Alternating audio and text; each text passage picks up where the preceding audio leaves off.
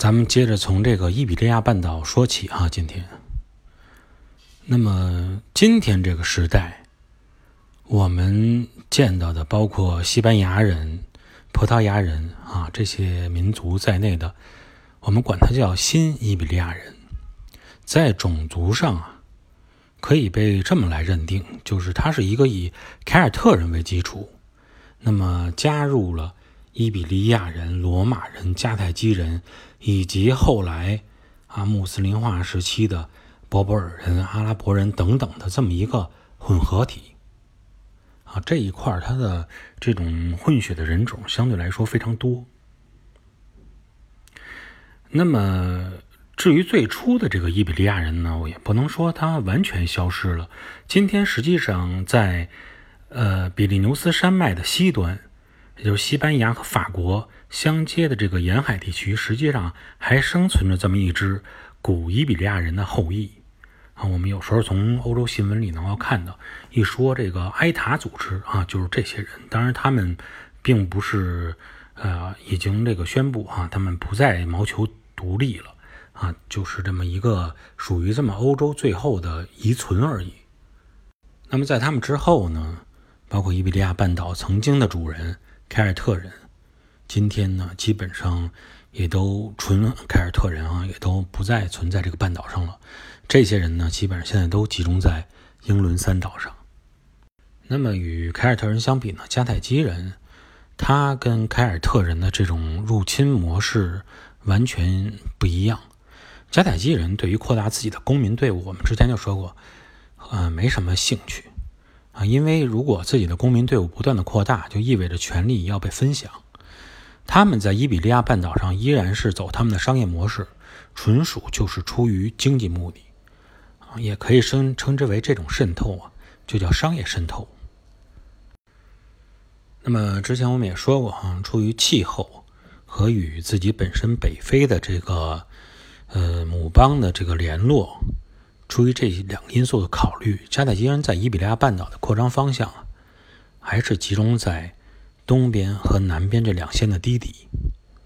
也就是说，伊比利亚人在岛上，伊比利亚岛上剩余的那些领地。啊，这是迦太基人希望能够让自己扩张的方向，也是他们复兴的希望。当然，事实上，迦太基人呢有一种说法，他是向大西洋方向做了一点扩张的。瓜迪亚纳河口，还有整个的瓜迪亚纳以及呃东边、南边的这个地区，最终也曾经成为过迦太基人的领地。也有人呢觉得特茹河以南的葡萄牙领地也曾经是被迦太基人所控制过。从它的气候和地理条件来看，这种可能性也是存在的。哎，葡萄牙呀，它是在半岛西边沿海的低地区，是属于这种海洋性气候向地中海气候逐步过渡的这么一个区域。所以呢，最起码说是在这个葡萄牙的里斯本向南的这么一块土地上，加泰基人应该能感觉到跟自己的家乡气候是一样的，很像回了家的感觉。那么，不管说西边啊，到底是曾经占领过还是没有占领过哪一条这个河流还是城市是他们的分界线，我们只需要了解到迦太基人啊，在这个伊比利亚半岛，它的扩张重心还是集中在半岛的东部沿海地区。那么，它是以这个比利牛斯山脉啊作为这个整个的分界线来进行划分的。但是在第二次布尼战争爆发之前啊，哈米尔卡还有他的继任者，就是他的女婿，并没有真正的啊进入过巴塞罗那。为什么没有进入过巴塞罗那这么一个重要的城市？就是因为他们的对手并不是仅仅是那些各自为战的、战斗能力与他们相比相差一些的伊比利亚人，还有一个强劲的对手，就是罗马。因为是曾经的老对手，所以迦太基人的一举一动，罗马都是非常关心的。罗马人心里呢也很清楚，伊比利亚半岛对于迦太基人的复兴来说意义非常重大。所以，当迦太基人渡过直布罗陀海峡，向欧洲大陆进行渗透，那么罗马人呢也是通过他们的外交手段，啊，西出意大利半岛。将自己的势力逐步向比利牛斯山的方向来扩张。当然呢，在那一段时间里，那么迦太基人和罗马实际上达成了一个新的协议，所以双方呢才暂时没有发生任何冲突。今天的加泰罗尼亚地区的核心河流埃布罗河是以这条河来为界，划分了呢这两边在欧洲大陆的这个暂时的势力范围。那么迦太基人在埃布罗河以南完成自己的整合工作，啊，罗马你别过来干扰我。而同时呢，也是迦太基人也同时表示，那么我呢也不向北方扩张，我不去干扰你。那么埃布罗河实际上它是在比利牛斯山脉的更靠南一些。应该说呀，用山脉来划分分水岭，那比河流相对来说应该更稳定一些。所以说，相比这个比利牛斯山脉呀，用它来进行划分分割。来作为分割线的话，那么埃布罗河与这个山脉相比是一个非常不稳定的这个分割线。那么罗马之所以说通过条约的方式说让迦太基人让他得不到比利牛斯山脉，得不到这个山脉的这种庇护，主要的原因还是因为他自己希望日后能够在伊比利亚半岛上有一个与他对抗的，形成这么一个基地。按说呀。以罗马当时的实际的实力来说，如果他觉得迦太基人啊是想重新崛起，想最后有可能要对他再次产生威胁，他完全可以通过自己强大的海陆军直接登陆伊比利亚半岛，然后以这种强势的态度直接阻止你去发展，阻止你迦太基做大就可以了。那么为什么当时他没有这么做？主要一个原因就是。除了迦太基人他需要对付以外，实际上在意大利半岛，罗马还有更加迫切的一个大问题要解决。那么这个麻烦呢，就是来自于北部波河平原上的凯尔特人。罗马呀，要想让北方的边境能够安宁下来，